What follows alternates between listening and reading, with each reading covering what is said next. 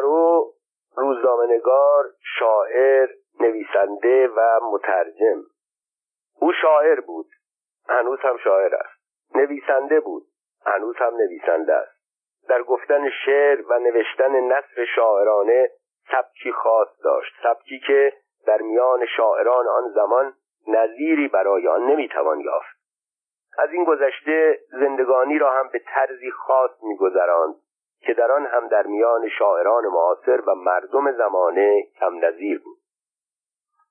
کارو چه میگفت، چگونه میگفت؟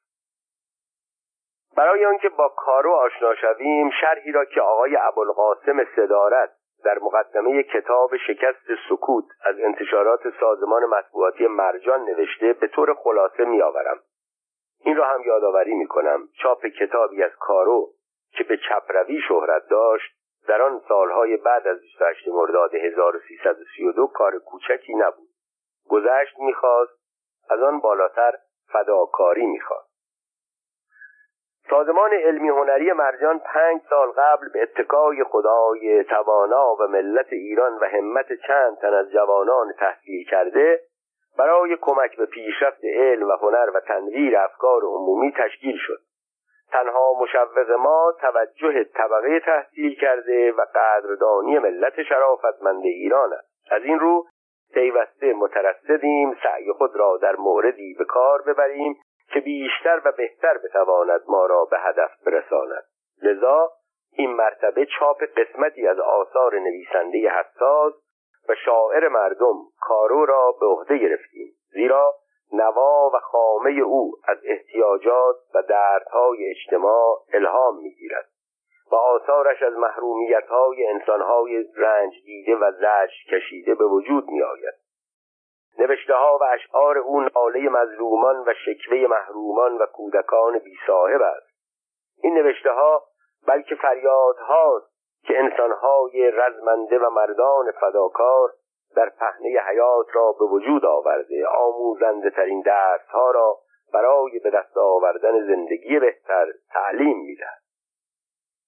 خواننده با مطالعه این مقدمه از قلم یک صاحب نظر نتیجه می‌گیرد که کارو شاعری بود، هنوز هم هست، حساس، مردمی، عصیانگر، که فریاد او از محرومیت انسان‌های زجر کشیده و ناله‌های مظلومان و شکوه‌های محرومان زمین بلند است. شروع همکاری. بعد از 3 شهریور ماه 1320 و تأسیس حزب توده ایران، یکی از برنامه‌های این حزب دست چپی حمایت از شاعران، نویسنده‌ها و هنرمندان بود. همینقدر که نویسنده، شاعر و هنرمندی تمایلات دست چپی داشت یا از ستمکشان و رنجبران جهان دفاع می‌کرد، این حزب با امکانات وسیع تبلیغاتی خود وسیله شهرت پیدا کردن او را فراهم می‌ساخت.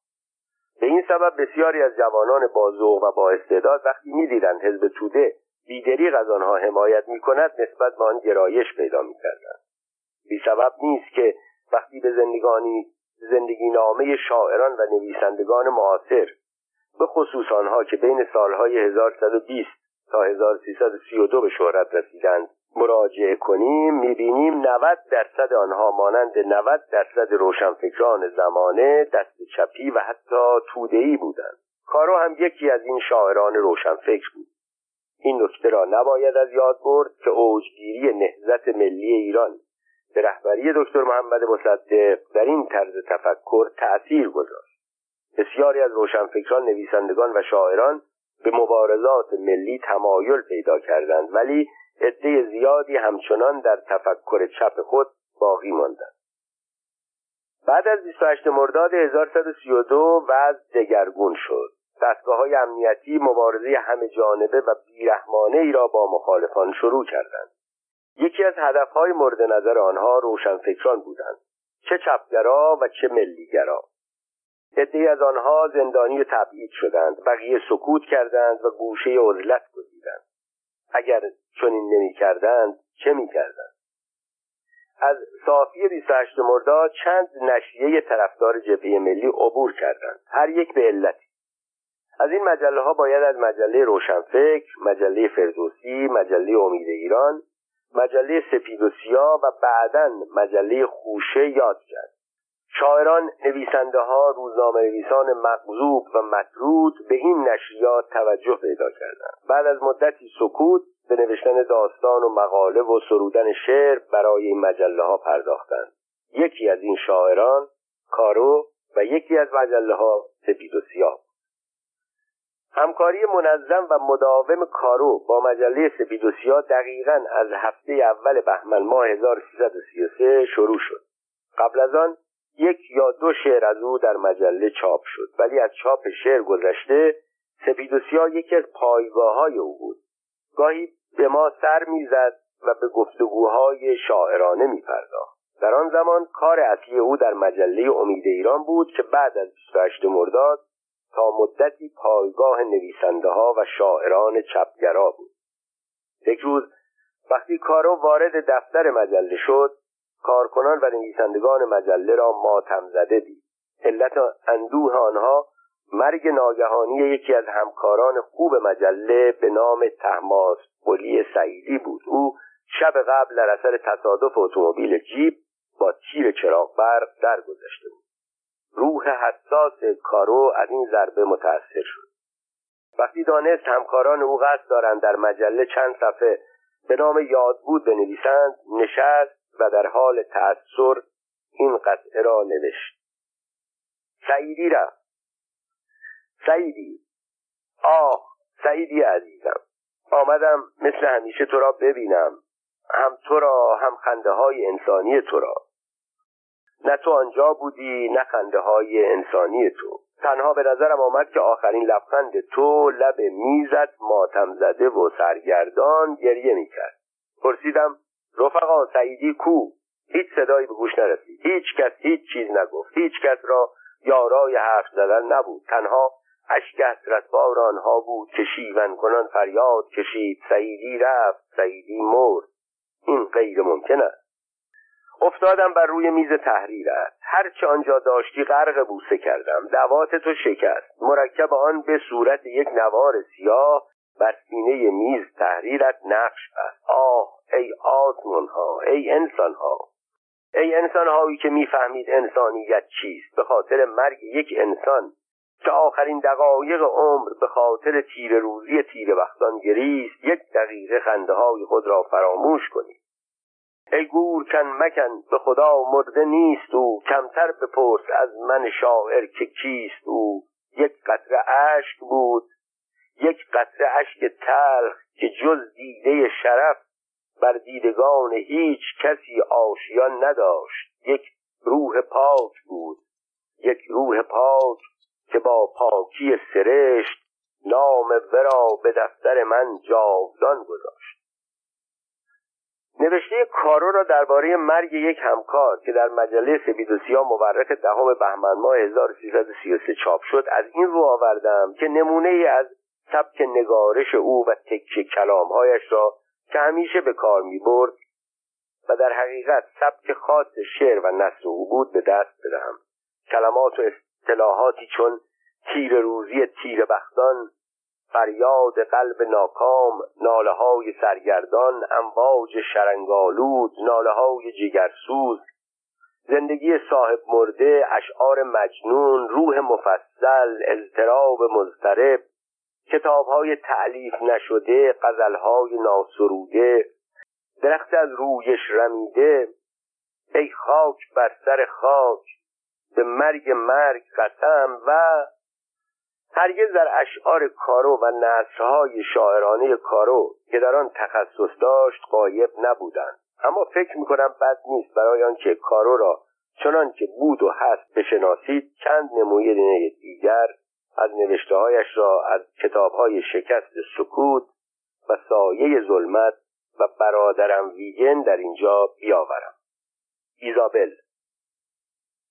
ایزابل نثری شاعرانه و کاروار که آن را برای معشوق خود نوشته. این قطعه چنین شروع می شود: گریه کنید، گریه کنید ای اشک‌های تنهایی، گریه کنید. ایزابل من رفت، ایزابل من مرد. از دور، نمیدانم چقدر دور، ناله‌های سرگردان پیانوی تار و پود وجود وحشی و منقلبم را به لرزه انداخته است. نمیدانم انگشتان کدام انسان دلشکسته است که در کشاکش امواج شرنگالود این ناله‌های جگرسوز لابلای دندانه‌های پریرنگ پیانوی گمشده بخت برگشته خویش می‌گردد. سوز ناله‌های پیانو جان زندگی صاحب مردم را به لب آرزوهای به خاک سپردم رسانیده. شپن، آخ شپن، ناله مکن اشک، مریض، دیوانه شدم، مردم، بیچاره شدم شپن. از این قطعه آشکار است که شاعر بعد از معشوقش ایزابل به آهنگهای شپن و خود او هم علاقه خاصی دارد. لوچ. کارو شاعر بود، ولی گاهی قطعات پر احساسی به نثری شاعرانه می سرود. با هم بخوانیم. پیر با ناله می گفت: ارباب، آخر درد من یکی دوتا نیست. نمیدانم خدا چرا با من لج کرد. چشم تنها دخترم را چپ آفرید. ارباب پرخاش کرد که بدبخت، 40 سال است نان مرا زهر مار میکنی. مگر کور بودی؟ ندیدی چشم دختر من هم چپ است؟ دهقان گفت: چرا ارباب، دیدم، اما چیزی که هست دختر شما همه خوشبختی ها را دوتا میبیند، ولی دختر من این همه بدبختی ها را. آلیس.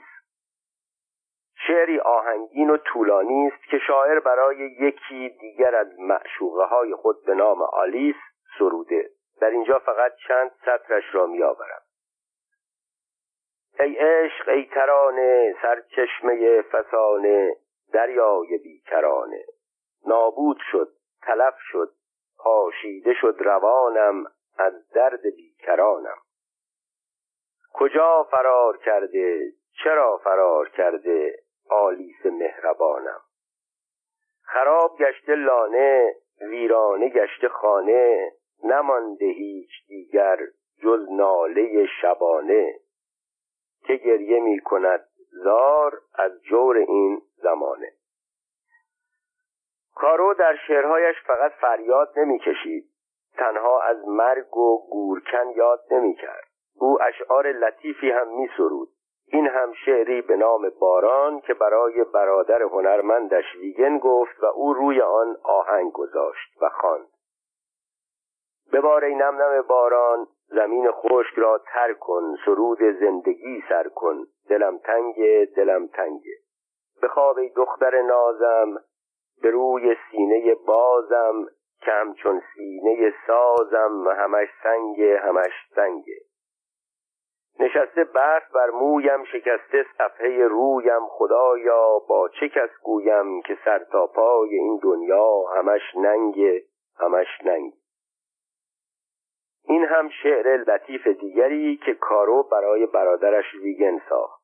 او هم آهنگی بر آن گذاشت و خواند: طوفان در دریا غوغا می‌کرد، بیتابی در کشتی‌ها می‌کرد، دست ناخدا در آسمان همچنان خدا خدا میکرد.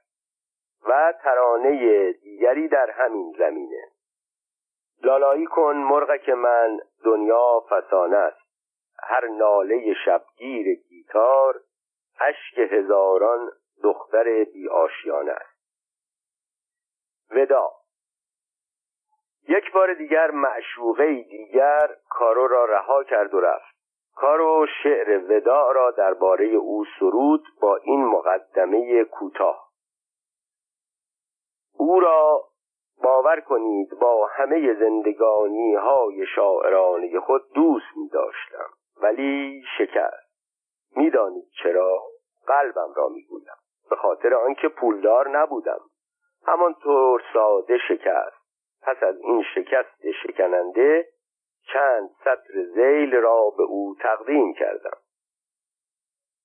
برو ای دوست برو، برو ای دختر پالان محبت بردوش.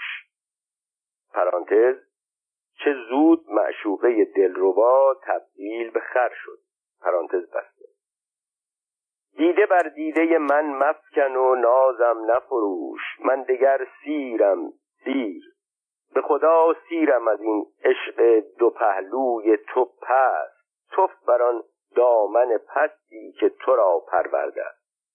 پرانتز بیچاره مادر معشوق پرانتز بست.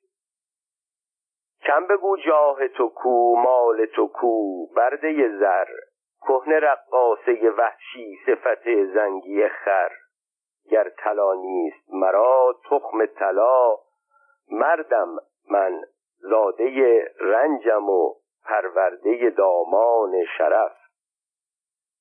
این قطعه طولانی است، به همین اندازه بسنده می کنم. فقط به خوانندگان عزیز پیشنهاد می کنم خشم و نفرت خود را نسبت به معشوقی که از عاشق غذا و مسکن و زندگی راحت طلب می کرد ابراز ندارند. وصیت‌نامه. نام آخرین شعر کتاب شکست سکوت وصیت‌نامه است. کارو آن را در آستانه ماه عسل به کوری چشم معشوقه‌های جفت و طاق خود به همسرش کارمن هدیه کرد. کارمن همسر نازنینم، این وصیت‌نامه را با هرچه آرزوی پراکنده در بیکران وجودم موج می‌زند به تو تقدیم می‌کنم، به تو که آنقدر خوب مرا می‌فهمی.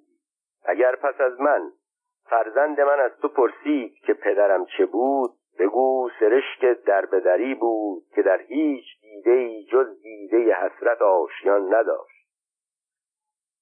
در اینجا قسمت‌هایی از وصیت‌نامه مفصل کارو را می‌آورم.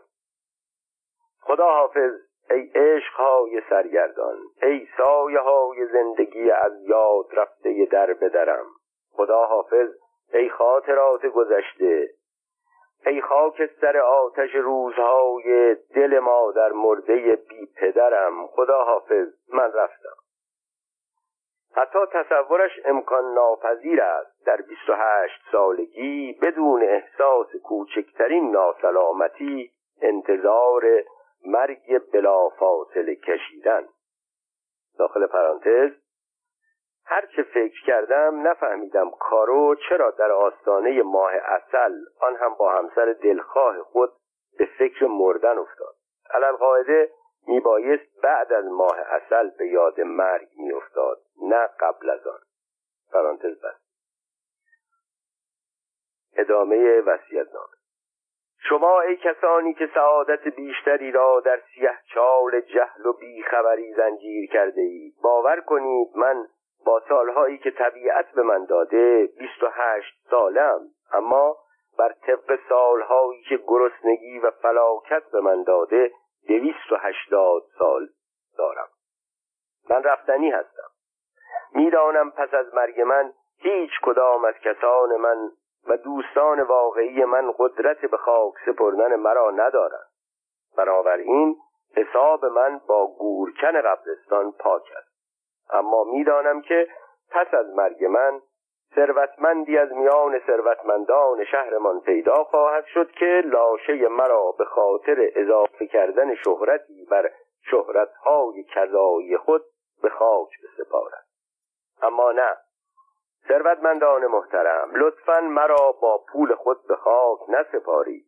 لاشه مرا با کارد آشپزخانه رنگ رو رفته من که قلم تراش مداد شبهای نویسندگی من است در هم بدرید و پاره های سرگردان لاشه مرا در پست در این نقاط این شهر به سگها بسپارید. پرانتز جالب اینجاست که کارو به جای اینکه به فکر آینده نوعروس جوان و بیوه‌اش باشد، در این لحظات حساس به فکر غذای سگهای گرسنه است. پرانتز بسته. من میخواهم از لاشه من چند سگ گرسنه سیر شوند. شما آدمک‌های کمتر از سگ که هیچ انسان گرسنه‌ای از درگاهتان سیر نشد. من میمیرم تا زندگی زیر دست و پای مرگ نمیرد. مرگ من اسیان یک زندگی است که نمیخواهد بمیرد. در تمام مدتی که زندگی کردم قسم به سرگردانی این تن مرده بی کفنم حتی یک لحظه نتوانستم به خودم بقبولانم که این موجود زنده‌ای که با پای من به جای من برای من راه می رود منم. همه اشعار من بیمار و مجنون، ولی دیوان من در خدمت کار.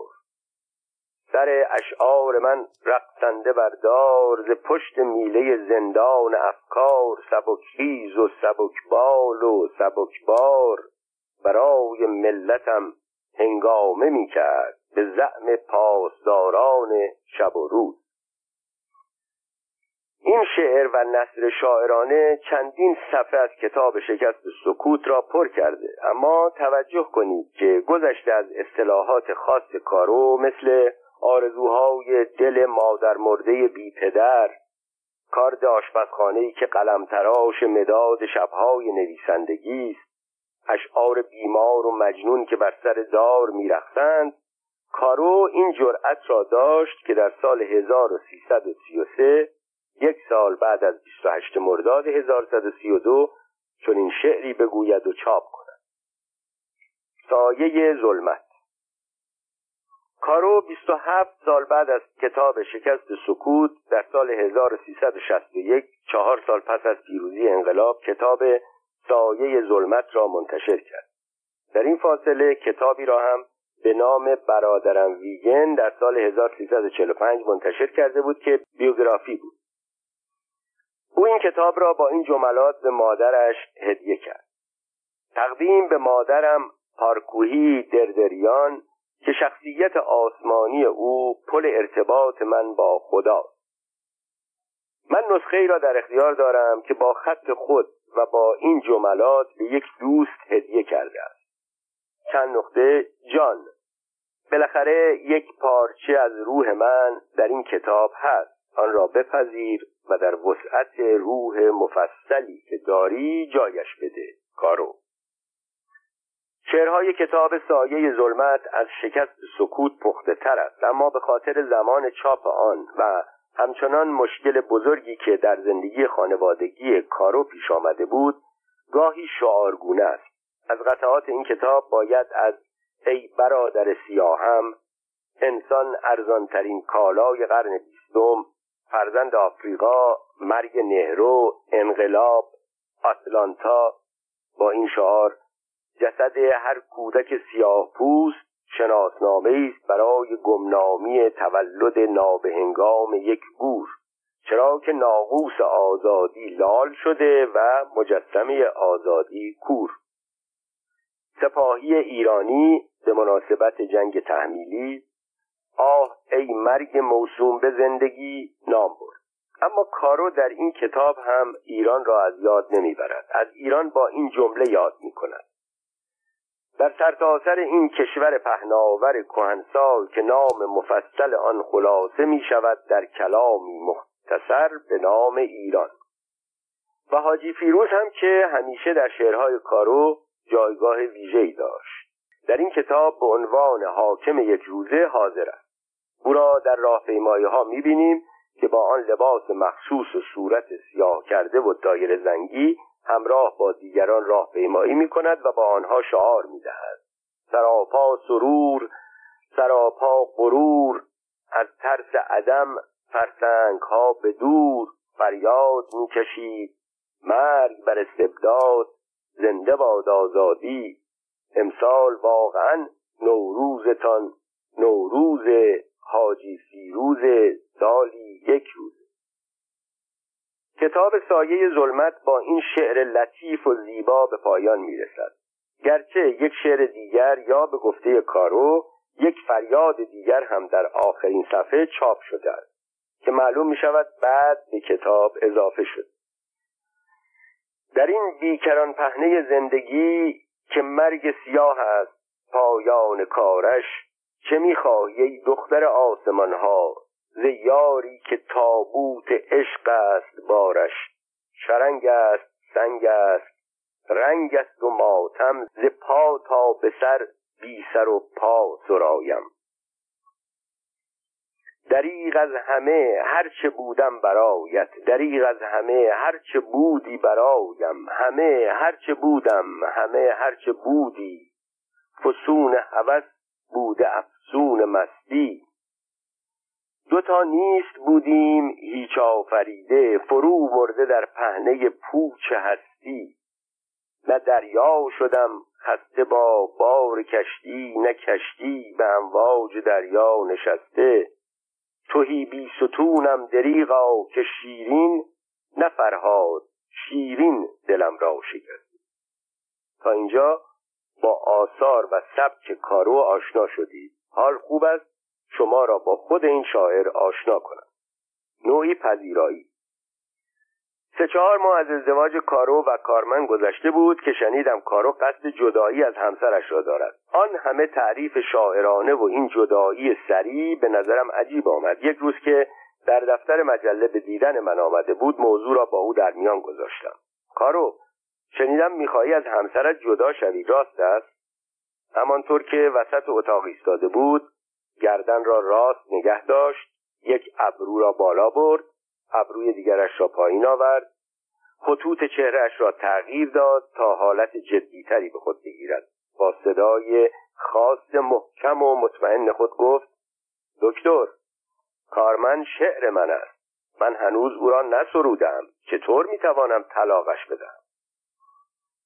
کارمن را دیده بودم. زنی بود بلند قامت، با اندام متناسب، چشمهای درشت، دهانی بزرگ که با درخشش سوفیا لورند که دهان گشادی داشت در آن زمان مد شده بود. هر چه بود به کارو می آمد. خوشحال شدم. خوشحالی خودم را ابراز کردم. کمی تأمل کرد، گفت: برای آنکه بدانی کارمن چگونه زنی است، چقدر سلیقه دارد، چقدر کدبانوست، از تو و خانمت دعوت می کنم فلان شب شام میهمان من و کارمن باشی. نتوانستم پیشنهادش را رد کنم. جملاتی را که برای این دعوت به کار برده بود و من در اینجا فقط مضمونش را نوشتم آنقدر شاعرانه و پر احساس بود که هیچ کس نمیتوانست به آن نه بگوید. در شب موعود با نشانی که داده بود به خانه او رفت. نوشتم خانه، ولی باغ بود. یک باغ بزرگ که انتهای آن از هیچ سو دیده نمیشد. نوشتم باغ، ولی جایی را که کارو جهت پذیرایی از با انتخاب کرده بود یک زمین خاکی بود با چند نهال در گوشه‌ای که لامپی روی شاخه یکی از نهالها گذاشته شده بود و فضای محدودی را روشن می‌کرد. در محل پذیرایی یک میز چوبی کوچک از همانها که در رستوران‌های بین راه جلوی مسافران می‌گذارند بدون رومیزی قرار داشت و 4 صندلی در 4 طرف آن. اکنون که این سطور را می نویسم 45 سال از آن شب می گذرد، اما می دانم تابستان بود، چون کارو از ما در حیات پذیرایی کرد و مکان تا آنجا که اطمینان دارم در شمال شهر نبود، در جنوب شهر هم نبود، یا در شرق تهران بود یا در غرب آن. حالا فکر می کنم ثروتمندی ارمنی یا مسلمان زمین بزرگی را در خارج شهر خریده یا تصاحب کرده بود. گناه کسی را نمیشویم، حتما خریده بود و اتاقکی در گوشه از آن ساخته بود، چون هرچه چشم انداختم در آن باغ بزرگ ساختمانی به چشمم نخورد و آن را رایگان در اختیار این زن و شوهر جوان و هنرمند گذاشته بود. کارمن نبود. کارو گفت مشغول تهیه غذاست، پس پذیرایی به عهده کارو بود. اول از من خواست اتومبیل را به داخل باغ بیاورم تا مبادا در تاریکی کوچه خلوت خارج شهر دزدیده شود. قبول کردم. وسایل پذیرایی روی میز چند بشقاب کوچک بود با چند لیوان و چند کارد و چند چنگال و مقداری نوشابه از سفید تا رنگی. کارو معذرت خواست که فرصت نکرده نان بخرد، اما اهمیت نداشت.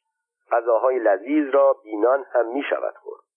چند دقیقه پس از آمدن ما کارو رفت و پس از چندین دقیقه با یک بشقاب پر از بادمجان سرخ کرده برگشت. به دیدن این بشقاب و محتویاتش خانمم نگاهی به من کرد. من نگاهی به او کردم. پوزش می‌خواهم که وارد خصوصیات می‌شوم، ولی اگر جزئیات را ننویسم اهمیت پذیرایی آن شب معلوم نمی‌شود. من از کودکی در غذا بدعدا بودم. غذای من از دوران خردسالی تا حال فقط اندکی تغییر کرده. آن زمان عبارت بود از کته به خاطر شمالی بودنم، کمی گوشت پرنده یا چرنده یا ماهی، فرقی نمی کرد. طبیعتاً کمی آب خورش اگر غذا ایرانی بود و کمی سیب زمینی پخته یا سرخ کرده. اگر از نوع فرنگیش ارائه می شد، در منوی غذای من از انواع سبزی‌ها و حبوبات و میوه‌هایی که در غذاهای ایرانی مرسوم است، مانند آلو، هویج، بادمجان، کدو، گوجه فرنگی، گوجه سبز، باقالی، بامیه، کلم، کرفس، ریواس، لیمو ترش و غیره وجود ندارد. گاهی در یک میهمانی برای آنکه توجه اطرافیان را جلب نکنم، در اثر تعارف میزبان چند مسقال بادمجان یا کدو یا هر چه که در غذا هست در بشقاب میریزم و قسمتی از آن را با کمی فشار آوردن به خود میبلم. وقتی کارو بشقاب پر از بادمجان سرخ کرده را آورد، احتمالاً همسرم متوجه قیافه بهت زده من شد، زیرا همین که کارو برای آوردن چیزی کمی دور شد، آهسته گفت: ناراحت نشو، حتما غذاهای دیگری هم هست. و من به امید گفته او در میان بشقاب پر از بادمجان سرخ کرده گشتم و کوچکترین آنها را انتخاب کردم و توی بشقابم گذاشتم تا غذای بعدی برسد. کارو که انتخاب مرا دید، چنگالش را به بشقاب بادمجان ها نزدیک کرد، بزرگترین آن را برداشت، در بشقاب من گذاشت و گفت: دکتر بخور. این بادمجان سرخ کرده از بادمجان سرخ کرده های معمولی نیست. کارمن اینها را با احساسش سرخ کرده. بخور ببین چه مزه‌ای دارد. من تا آن زمان بادمجان سرخ کرده با احساس نخورده بودم. تصمیم گرفتم قدری از آن بخورم تا از تفاوتش با بادمجان سرخ کرده های دیگر آگاه شوم. همسرم برای آنکه میزبان از پذیرایی خود راضی باشد گفت: از ظاهرش هم معلوم است با بادمجان سرخ کرده های دیگر فرق دارد. کاش دست کم روی میز کمی نان بود و من با کمک آن بادمجان ها را می خوردم. کارو همینطور از بادمجان سرخ کرده همسرش تعریف می کرد و من با بادمجان ها بازی می کردم. ظاهرا حوصله کارو از این کار سر رفت. چنگالش را توی بادمجان بزرگ زد، آن را برداشت، به دهان من نزدیک کرد، همانطور که فرو می کرد گفت: دکتر معطل نکن، تا گرم است بخور، بخور تا ببینی کارمن چه دست بختی دارد، بخور تا مزه بادمجان سرخ کرده را بفهم. البته من مزه آن بادمجان سرخ کرده را نفهمیدم، چون یک راست از راه گلو به داخل معده فرستادم. در همان حال شکر کردم که در سنت غذایی ما خوردن بادمجان خام وجود ندارد، وگرنه چه می‌کشید. بشقاب اول تمام شد. طی این مدت کارو چند بادمجان دیگر به من خورانده بود. زنم احتمالاً برای انتقام گرفتن از چندین سال بد غذایی من مرتب از بادمجان سرخ کرده ها تعریف میکرد. این بار وقتی کارو بشقاب خالی را میبرد تا باز بادمجان سرخ کرده بیاورد، با حالت التماس گفتم: کارو جان، لطفاً به خانمت بگو بیاید، دیگر لازم نیست غذا بیاوری. همین که آوردی برای سرمان هم زیاد است. ما که برای خوردن نیامده ایم، آمده ایم شما را ببینیم. زنم در جواب گفت: چرا مزاحم خانم میشوی؟ خانم دارند آنجا بادمجان سرخ میکنند. من که در عمرم بادمجان سرخ کرده ای به این خوشمزگی نخوردم. کارو در تایید او گفت: خانم بهزادی، مطمئن باشید بعد از این هم نخواهید خورد. کارمن من اینها را... خانمم در تایید او گفت: بله، کاملا معلوم است که اینها را با احساس سرخ کردند، بادمجان معمولی که اینقدر خوشمزه نمی شود. آن شب کارمن تا آخر مشغول سرخ کردن بادمجان با احساسش. فقط چند دقیقه آخر به دیدن ما آمد. موقع خداحافظی کارو گفت: دکتر، تا تابستان تمام نشده و می شود در باغ نشست، چند شب بیایید اینجا با هم شام بخوریم. گفتم: البته. آن شب هر چه بود گذشت، همانطور که همه چیز می‌گذرد. شب سمور می‌گذرد و لب تنور می‌گذرد. اما خاطره آن شب هنوز در زندگی من باقی است. من هر وقت غذایی را که زنم می‌پزد یا سرخ می‌کند دوست ندارم و از خوردن آن خودداری می‌کنم، می‌گوید: بخور، من این کدو یا بادمجان یا هر چه را با احساس سرخ کردم. مدتی بعد کارو کارمن را طلاق داد. من حد می‌زنم یکی از علل این جدایی آن بود که کارمن در سرخ کردن بادمجان با احساس و دادن این خوراک لذیذ به کارو کمی زیاده روی کرده. ویژگی‌های کارو. کارو دست چپی بود. نمیدانم عضو حزب توده ایران بود یا نه، اما در آن سالهای حزب‌بازی بعد از شهریور 1320 اصطلاحی داشتیم که به یک عده می‌گفتیم توده‌ای مادرزاد. این افراد کسانی بودند که چه عضویت حزب توده را پذیرفته بودند و چه عضویت حزب توده را نپذیرفته بودند، به سبب وضع بد مالی خود به اصطلاح زمان دست چپی، بلشویک یا کمونیست بودند. حزب توده ایران در آن سالها هرگز قبول نکرد که یک حزب کمونیستی است، ولی قبول یا عدم قبول آن حزب در این امر که مرام، مسلک، گفتار و عمل آنها کمونیستی بود شبهه باقی نمی‌گذاشت. کارو هم یکی از این افراد بود. با اطلاع از زندگی گذشته او وی را توده‌ای مادرزاد و سمپاتیزان آن حزب تلقی می‌کردیم. او ضمن شرح حال خود در مجله سپید و سیاه نوشت: زمانی بود که او و برادرش ویگن دو نفری یک شلوار داشتند. صبح هر کدام زودتر برمیخواست شلوار را میپوشید و میرفت. اما کارو جزو آن گروه از دست چپی هایی بود، عده آنها هم کم نبود، که زندگی را به سبک غربی دوست داشتند. سیگار آمریکایی میکشیدند. پانویس: در آن سالها سیگار آمریکایی اینقدر رواج نداشت، لوکس محسوب میشد. ادامه مد. مشروب انگلیسی، اسکاچ و فرانسوی، بوردو، بوژوله و ایرانیش آبجو را ترجیح میدادند. پانویس: ودکای روسی در آن سالها به ایران نمی آمد و ودکای ایرانی سالهای جنگ هم تعریفی نداشت. ادامه مد.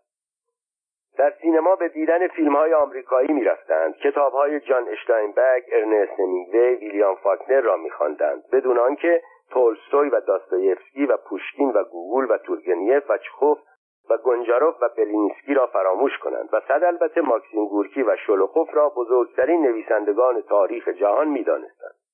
ادعا می‌کردند به عنوان عصرانه پیراشکی را که غذای روسی بود بر ساندویچ ترجیح می‌دهند، ولی وقتی به اغذیه فروشی می‌رفتند ساندویچ کالباس یا ژامبون سفارش می‌دادند و با نوشابه‌های تگری می‌خوردند.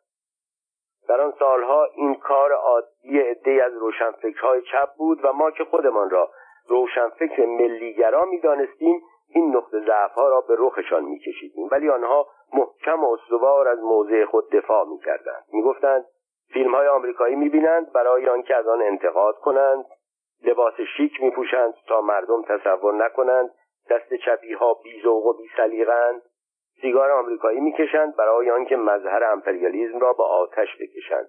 برای چیزهای دیگر هم دلیل‌های دیگری از این گونه داشتند. اما کارو گذشته از اینها ویژگی‌های خاص خودش را هم داشت. برای مثال او به جامعه بدون طبقه معتقد بود. به همین سبب وقتی احتیاج به پول پیدا می‌کرد فقط از مدیر و سردبیر و مسئول حسابداری قرض نمی‌کرد. از اعضای هیئت تحریریه، از کارکنان مجله و حتی از خدمتگزاران هم وام می‌گرفت. اما چون فراموش می‌کرد وامش را به مدیر و سردبیر و مسئول حسابداری مجله بپردازد، برای حفظ تعادل پول کارکنان و مستخدمان مجله را هم نمی‌پرداخت. کارو دست و دلباز بود. اما در این مورد یک اشکال وجود داشت. میزان درآمد او به وسعت دست و دلبازیش نمی‌رسید. به همین سبب به محض آنکه پس از پیدا کردن یک کار مناسب پولی به دستش می‌رسید یا وام بزرگی می‌گرفت، بلافاصله سبک زندگانیش را تغییر می‌داد. اولین کارش کرایه کردن یک تاکسی شبانه روزی بود. در آن زمان کرایه کردن شبانه روزی تاکسی یا سواری شخصی رسم نبود. شاید کارو از نخستین کسانی بود که این سنت مرضیه را در ایران رایج کرد. در این اوقات وقتی کارو به دفتر مجله می آمد و ساعتها می ماند، شعر می خواند و بحث ادبی می کرد، بچه‌ها می گفتند یک تاکسی در انتظار او پارک کرده. من که چنین می شنیدم می گفتم کارو مثل اینکه یک تاکسی منتظرت است، پولش زیاد می شود، بقیه شعرها را بگذار برای بعد. اما او می گفت فراموش کن دکتر، و باز می‌خواند. جز این در سایر مظاهر زندگی خود هم تغییراتی میداد. کارو در بند لباس شیک نبود، اما در بند غذای خوب بود. از آن پس به جای رفتن به عقدی فروشی‌های سری پایی به رستوران‌های شیک می‌رفت. به شکم خودش و راننده‌اش می‌رسید. چون در تمام مدتی که در تاکسی نشسته بود برای راننده‌های تاکسی شعر می‌خواند و نثرهای شاعرانه‌اش را دکلمه می‌کرد، راننده‌ها شیفته او می‌شدند. کارو علاقه زیادی به میهمان کردن دوستان و آشنایان، حتی ناآشنایان داشت. در این باره غلامحسین ملک عراقی، عکاس معروف مطبوعات، فوتوژورنالیست، داستان جالبی از او برایم تعریف کرد که با اجازه کارو در اینجا می‌آورم. اینها شوخی‌های دوستانه‌ای بود که همکاران کارو با او می‌کردند. نگارش آنها در اینجا به عنوان یادآوری خاطره‌هایی از دوران گذشته است. یک سالی از 28 مرداد نگذشته بود که مجله امید ایران با سبک و روشی متمایل به چپ شروع به انتشار کرد. عده‌ای از نویسنده‌ها و شاعران دست چپی به آن مجله هجوم آوردند. کارو یکی از آنها بود. علی اکبر صفیپور مدیر مجله امید ایران روزی از کارو خواست برای تهیه گزارش اختصاصی به عراق برود. مرا هم به عنوان عکاس همراه او فرستاد. خرج سفر این هیئت دو نفره را به من داد و سفارش کرد از کارو خوب پذیرایی کنم.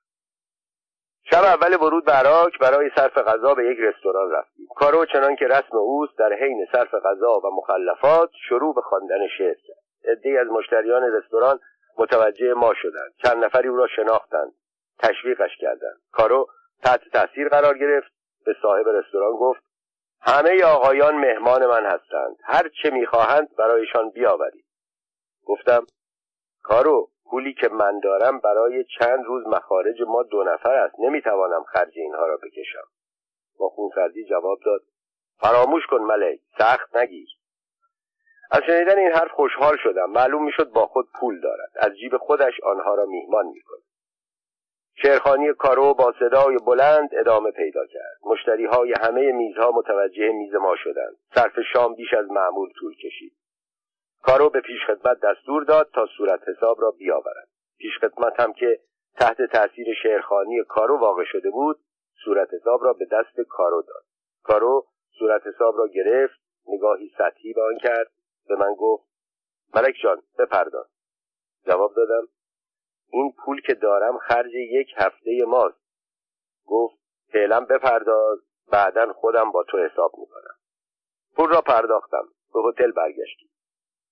فردا نهار هم با وضعی شبیه به این گذشت و فردا شب هم. هنوز دومین روز اقامت سپری نشده بود و ما کارمان را شروع نکرده بودیم که پول یک هفته ته کشید. من ناچار به مدیر تلفن کردم. جریان را شرح دادم. گفت: اشکالی ندارد. من به نماینده مجله امید ایران تلفن میکنم تا به شما مبلغی بپردازم. تلفن کرد و من پول را گرفتم. اما وقتی به هتل برگشتم از کارو اثری ندیدم. متصدی هتل که شیفته کارو شده بود گفت: یک آقا آمد کارو خان را با خودش برد. او هم به من گفت به شما بگویم نگرانش نشوید. میزبانش یک شعرشناس است. معلوم شد یکی از میهمانان رستوران چنان شیفته کارو شده که او را برای صرف شام به خانه‌اش برده و آن شب و حتی روزهای بعد هم او را در خانه نگه داشته. من دو سه روزی در عراق سرگردان بودم. از کارو اثری نبود. یک روز میزبان کارو را در خیابان دیدم. تا مرا دید گفت: قدم کارو روی چشم، هر قدر بماند با کمال عشق و علاقه از او پذیرایی می‌کنم، اما و بعد شهر داد اشکال کار در اینجاست که کارو هر بار شام و نهار به منزل می آید چند نفر مهمان هم با خودش می آورد. دوستار عراقی کارو می خواست از سیلبان بدون سیل پذیرایی کند. ملک عراقی که شدیداً به کارو علاقه دارد و هر دو زمانی در یک صف مبارزه می کردند ادامه داد: میزبان کارو یک بار هم از من خواست که شام مهمان او باشم. تا وارد شدم کارو گفت: ملک جان، برای این بچه‌های ناز اسباب بازی نیاوردی؟ گفتم: کدام اسباب بازی؟ گفت: فراموش کن. من در خیابان مجاور یک مغازه دیدم اسباب بازی‌های خوب دارد. لطف کن برو چند اسباب بازی برای این بچه‌های خوب بخر. فراموش نکن اسباب بازی‌ها به درد بخور باشند. نمی‌شد در حضور صاحبخانه مهربان و سه دختر و پسر کوچک و ناز آنها این پیشنهاد را قبول نکرد. رفتم و برایشان اسباب بازی خریدم. سرانجام پس از یک هفته بلا تکلیفی جریان را به اطلاع مدیر رساندم. گفت حال که کارو از عراق و عراقی ها اینقدر خوشش آمده بگذار همانجا بماند. تو به تهران برگرد. بعداً برای تهیه گزارش کس دیگری را با تو می‌فرستم. خوشبختانه من بلیت بازگشت را داشتم و روز بعد به سوی تهران حرکت کردم. کارو مدتی هم در جنوب کار می‌کرد. یک زمان عده‌ای از روزنامه‌نویسان از تهران به آبادان رفتند. کارو از دیدن آنها آنقدر خوشحال شد که اصرار کرد یک شب همگی باید در رستوران فلان میهمان او باشند. یکی از آن میهمانان برای من تعریف کرد در روز و ساعت مقرر میزبان همراه با ما به رستوران رفت. صاحب رستوران از دیدن آن همه مشتری خوشحال شد. وقتی همه را خوب برانداز کرد گفت همه آقایان تشریف بیاورند به رستوران، قدمشان روی چشم، جز موسیو کارو شاعر عزیز که کلی با ما حساب دارد. چه می شود کرد؟ همه صاحبان رستوران ها که بازوق نیستند، بعضی از آنها حتی حاضر نیستند در مقابل قضا به جای پول ناقابل شعرهای قابل قبول کنند. یک روز در دفتر مجله نشسته بودم، تلفن زنگ زد. از یکی از بیمارستان‌های معروف تهران بود. پرستاری می‌گفت شاعر محبوب شما آقای کارو چند روز است در این بیمارستان بستری است. به من گفت به شما تلفن کنم به حسابداری مجله دستور بدهید فلان مقدار پول بابت مخارج معالجه ایشان به حسابداری بیمارستان بفرستید تا مرخص شوند. جوابی نداشتم بدهم، ساکت ماندم. پرستار ادامه داد البته ما خیلی دلمان می‌خواهد آقای کارو اینجا پیش ما بماند. نمی‌دانید این چند روز چقدر برای ما شعر خواند. همیشه اتاقشان پر است از دکترها و پرستارها. از ایشان تقاضا کردیم هر وقت احساس ناراحتی کردند حتماً به بیمارستان ما رجوع کنند. ظاهراً کارو پسر حرفشنویی بود یا از معالج گذشته سیستم هتلداری بیمارستان و پذیرایی کارکنان آنجا از خانه‌اش بهتر بود، چون بعد از آن 2-3 بار دیگر هم به بیمارستان رفت. حسابدار مجله با پرداخت پول بیمارستان مخالف بود. من می‌دانستم هر قدر پرداخت صورت حساب به تأخیر بیفتد کارکنان بیمارستان با اشتیاق کارو را نگه خواهند داشت و بر مبلغ صورت حساب خواهند افزود. تا روزی که من انگشت‌هایم را به چانه‌ام کشیدم گفتم کارو جان من دیگر به بیمارستان نرو. او هم که پسر حرف شنوی بود نرفت. با ذکر این ویژگی‌ها نباید تصور شود کارو از این کارها قصد سودجویی داشت. اصلاً چنین نبود.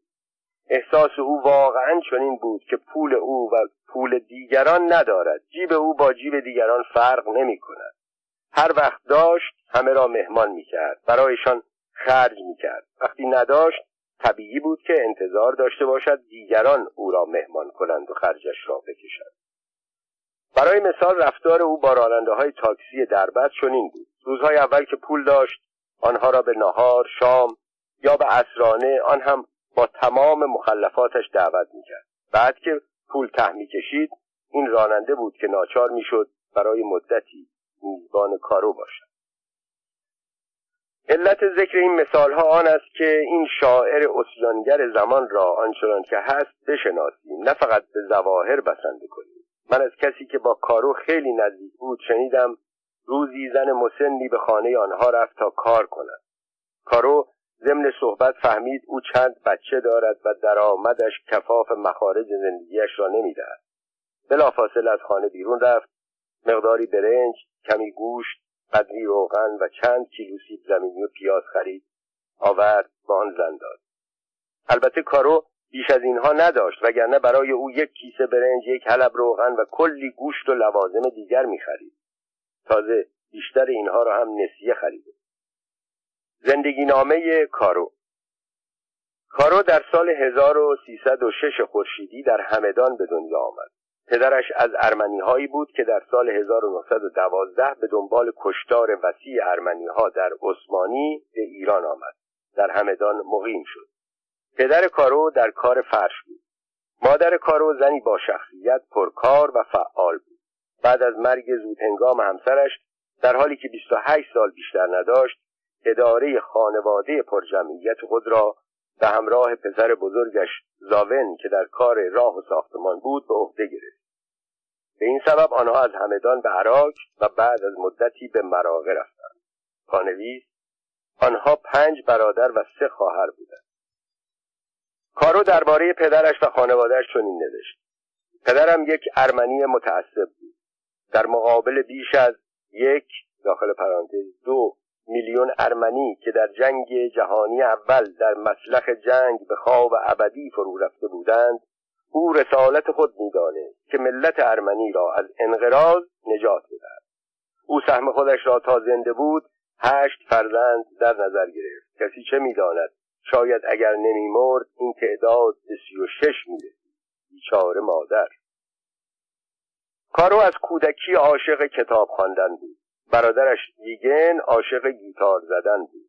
حسنی که گیتار بر کتاب داشت آن بود که یک بار که پول برای خریدنش می‌داد تا آخر خرجی نداشت، اما کتاب را میبایست هر بار از نو خرید.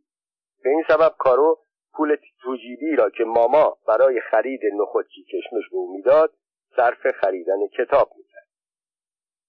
جولیت خواهر کارو میگفت ماما از دست کارو پول خردها را زیر بسته های نان پنهان میکرد، اما کارو پیدا میکرد و قسمتی از آن را برای خرید کتاب برمی‌داشت. به این ترتیب بود که کارو توانست یک کتابخانه کوچک در خانه کوچکشان درست کنند. کتاب‌های این کتابخانه به جانش بسته بود.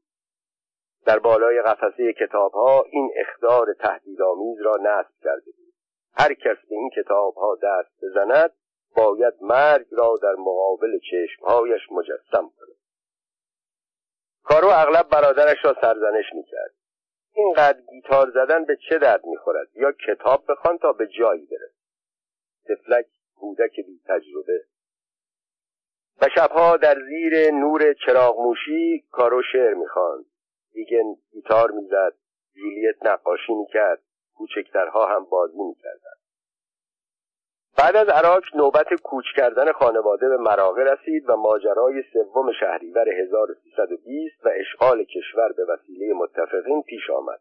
کارو در این باره چه قشنگ نوشت: در مراغه بودیم که برای نخستین بار جای سایه سراپا لطیف شاخه‌های درختان بی‌منت را سایه سراپا منت سرنیزه‌های سربازان خارجی غصب کردند. در مراغه بودیم که متفقین دوران از لج صلیب شکسته هیتلری صلیب نشکسته را بر مزار سرگذشت ما نصب کردند. خانواده دردریان بعد از مدتی از مراغه به تبریز رفتند و آن شیرزن پارکویی دردریان، مادر کارو و دیگران، مخارج این خانواده پرجمعیت را به عهده گرفت.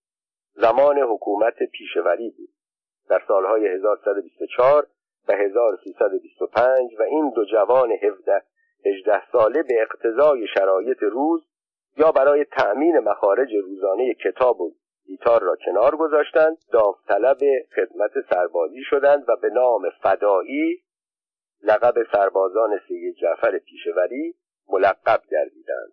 کارو در این باره نوشت: حالا دیگر ما 2 برادر صاحب 2 شلوار سربازی و 2 تفنگ شده بود. بعد از خاتمه ماجرای آذربایجان شاید برای حفظ جان این 2 فدایی جوان به تهران کوچ کردند. در اینجا کارو به مطبوعات راه یافت و ویگن وقتش را صرف عشق خود موسیقی کرد، به کافه ها و بعد به رادیو تلویزیون رفت و دیگر افراد خانواده نیز هر یک به کاری مشغول شد. شعرخوانی کارو. کارو زبانهای انگلیسی و فرانسوی را بدون معلم نزد خود یاد گرفته بود. به علت مدتی اقامت در آبادان زبان انگلیسی را بهتر از زبان فرانسوی می‌دانست. وقتی به دفتر مجله می‌آمد اول با من به زبان انگلیسی صحبت می‌کرد. Good morning, doctor. You know, I wrote a poem today. One of those Carol's famous masterpieces. Wonderful. Nobody and never wrote a poem like it. Let me read it for you. وقتی میدید خیره به اون نگاه میکنم شروع میکرد به حرف زدن به زبان فرانسوی. بونجور دکتر. چون باز همچنان خیره به اون نگاه میکردم به فارسی میگفت: سلام دکتر، امروز یه شعر گفتم شاهکار. باور کن اونقدر عالی است که کارو هم تا حال چنین شعری به این خوبی نگفته. صبر کن برایت بخوانم. بعد بدون اینکه منتظر جواب من باشد شروع میکرد به خواندن شعر. من شعرخوانی‌اش را قطع میکردم. کارو، من الان کار دارم، باید این مقاله ها را برای حروفچینی آماده کنم. شعرت را بده خودم سر فرصت میخوانم. قبول نمیکرد. میگفت نه دکتر، خودم باید برایت بخوانم. در آن اتاق منتظر میمانم تا کارت تمام شد. مرا تنها میگذاشت. به اتاق هیئت تحریریه یا اتاق کارکنان مجله میرفت. این تقریبا کار دائمی او بود، با این تفاوت که هر بار برای من شاهکاری از شعر یا نثر یا ترجمه یا قطعات ادبی میآورد. وقتی کارم تمام میشد از او میخواستم به اتاقم بیاید. میآمد، وسط اتاق میایستاد، یک پا جلو یک پا عقب، دست راست و انگشت اشاره رو به جلو، شبیه مجسمه پوشکین در یکی از میدانهای مسکو، به اضافه میمیک صورت و چینهای حساب شده پیشانی، یک ابرو بالا یک ابرو پایین، با صدایی که آشکار بود از اعماق وجود او برمیخواست شروع میکرد به خواندن شعرش. شعری که اغلب همراه با نثری آهنگین بود. در وسط خواندن ناگهان صدایش میشکست، اما او به خواندن ادامه میداد. من فقط درباره کارو میتوانم اصطلاح شکستن صدا را به کار ببرم. هرگز کسی دیگر را ندیدم که مانند کارو شدت احساسش باعث شکستن صدایش بشود. با آنکه هرگز نمیگذاشتم نویسنده ها و شاعران داستان یا مقاله یا شعرشان را برایم بخوانند، میترسیدم تحت تأثیر صدا و احساس آنها از داوری بیطرفانه درباره اثرشان باز بمانم. کارو تنها کسی بود که خواندن اثرش به وسیله خود او برایم لطف خاصی داشت. نمیخواستم آن را از دست بدهم. وقتی شعرخوانی کارو تمام میشد نوشته را میگرفتم تا بدون تأثیر صدا و وجود او آن را یک بار دیگر بخوانم تا از نظر سیاسی یا سکسی یا مسائل دیگر اشکال نداشته باشد. کارو وقتی شعرش را به من میداد نمیرفت، با همان ابروهای بالا رفته و پایین آمده به من خیره میشد. میدانستم موضوع چیز. میگفتم موقع رفتن سری هم به حسابداری بزن. میرفت. من با تلفن داخلی به حسابدار مجله میگفتم 300 تومان، 400 تومان، 500 تومان. این دیگر بستگی به خوبی یا کوتاه و بلندی شعر و وضع مالی مجله داشت. به کارو بپردازد. به یاد نمیآورم برای یک شعر بیشتر از آن حواله داده باشم. همانطور که به خاطر نمیآورم کارو مانند سایر نویسندگان و مترجمان مجله صبر کرده باشد حق و تحریرش را در آخر ماه بگیرد. در مسلک او معامله نسیه ممنوع بود، حتی با کسی چون من که بیشتر با هم دوست بودیم تا همکار. کارو پس از چند دقیقه برمیگشت. در این مواقع اغلب هر دو ابرویش پایین بود. میگفت حیف از یک مدیر بازوق که حسابدار بیزوق داشته باشه. او اصلا شعر نمیفهمد. به من گفت برای چاپ شعر که به کسی پول نمیدهند. چاپ شعر مجانی است، برو شکر کن. از تو برای چاپ اشعارت چیزی دستی نمیگیری. میفهمیدم غرورش جریحه دار شد. سعی میکردم از دلش بیرون بیاورم. میگفتم ناراحت نباش، شخص باید دیده کارو شناس داشته باشد تا شعر کارو را تشخیص بدهد و برای تکمیل سخن با پوزش 2 یا 3 اسکناس 100 تومانی به سویش دراز میکردم. با خوشحالی میگفت تانکیو دکتر، مرسی دکتر، متشکرم دکتر. برای کارو فقط پول مطرح نبود، به سرنوشت نوشتهش هم علاقه داشت. میپرسید دکتر همین شماره چاپ میکنی؟ جواب مثبت میدادم. باز میپرسید در یک صفحه علاهده؟ گفتم در یک صفحه علاهده با یک نقاشی جالب. میگفت جنتلمنلی اگریمنت. جواب نمیدادم. میگفت پاقول دهونه. جواب نمیدادم. میگفت قول شرف. جواب میدادم قول مردانه. خاطر جمع میشد، به سرعت میرفت تا به آب آتشینش برسد. کارو همانطور که شعر میگفت حرف میزد، همانطور که حرف میزد زندگی میکرد و همانطور که زندگی میکرد کار میکرد. همه اینها اختصاصی خود او بودند. آثار کارو در سپید و سیاه زیاد و متنوع بود. یک دوره تقریبا همه کارهایش را در سپید و سیاه متمرکز کرد. در این دوران به جز شعر و نثر شاعرانه که عشق او بود، داستانهای پلیسی جالبی را از مجلات آمریکایی ترجمه میکرد که با نام مستعار کالاش چاپ میشد.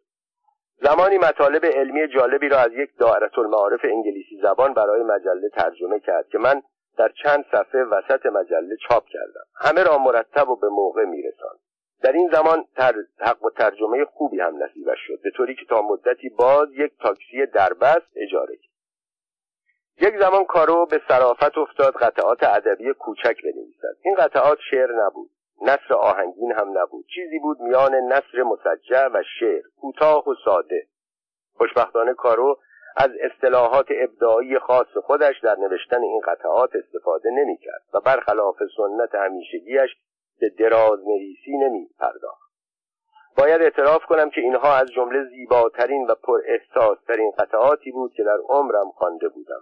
این قطعه ها آنقدر برایم جالب بود که یک روز به کارو گفتم کارو نکند این قطعه ها از آثار شاعران ارمنی است که ترجمه میکنی. از سخنانم ناراحت نمیشد، اما آن روز خیره به من نگاه کرد. دکتر چه میگویی؟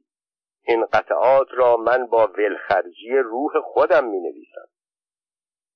کارو تعدادی نامه هم خطاب به افراد و اشیاء نوشت. این نامه‌ها مورد استقبال قرار گرفت، مانند نامه به حاجی فیروز، نامه به بابا نوئل، نامه حاجی فیروز به بابا نوئل، نامه کارو به یک کتاب فروش. زمانی هم نامه به خر و نامه به ماه، زمان رفتن انسان به ماه بود. چون می‌ترسیدم کار به نوشتن نامه به مریخ و زحل و مشتری و اورانوس و نپتون هم بکشد، از او خواستم در همان حال که این نامه‌ها خواننده و علاقه‌مند دارد آنها را قطع کند که باعث یک نواختی نشود. کارو شاعری با احساس و با ذوق بود.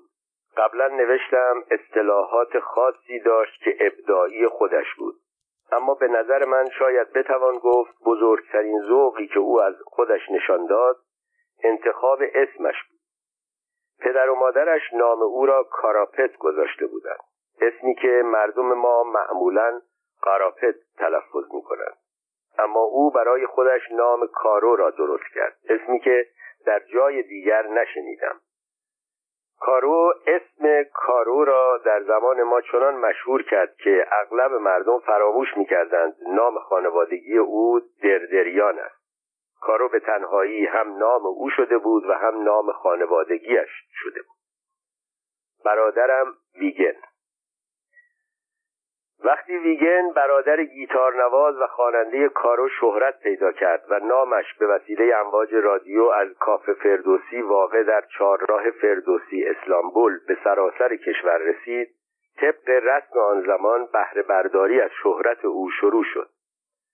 مؤسسات تهیه صفحه‌های گرامافون، تهیه کننده‌های نوارهای ضبط صوت، فیلمبرداران، کافه‌ها و کاباره‌ها به او پیشنهادهای خوب برای همکاری می‌دادند و شهرت باعث شد پای او به دربار هم باز شد.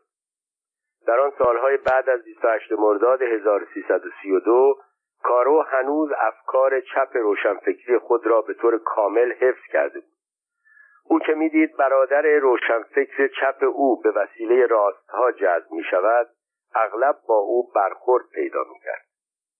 ویگن تو خواننده درباری و کاباردارها شده‌ای. ویگن جواب می‌داد من فقط یک خواننده هستم و یک نوازنده گیتار، همانطور که قبلا بودم. کارو می گفت تو خواننده شاهپورها و شاهدختها و تیمسارها و وزیرها و سرمایه‌دارها هستی. ویگن می گفت من خواننده کافه رستوران‌هایی هستم که عده‌ای از هموطنان زحمتکش من به آنجا می‌آیند، ساعتی می‌نشینند و با شنیدن صدای من خستگی کار روزانه را از تن به در می‌کند. این بحث بدون آنکه خاتمه پیدا کند مدت‌ها ادامه داشت. شنیدم روزی ویگن در خانه‌اش میهمان داشت. اتفاقاً میهمانان او دو سه تن از نماینده‌های مجلس، یکی از درباری‌ها و یک سرمایه‌دار معروف بود. کارو بیخبر وارد خانه برادرش شد.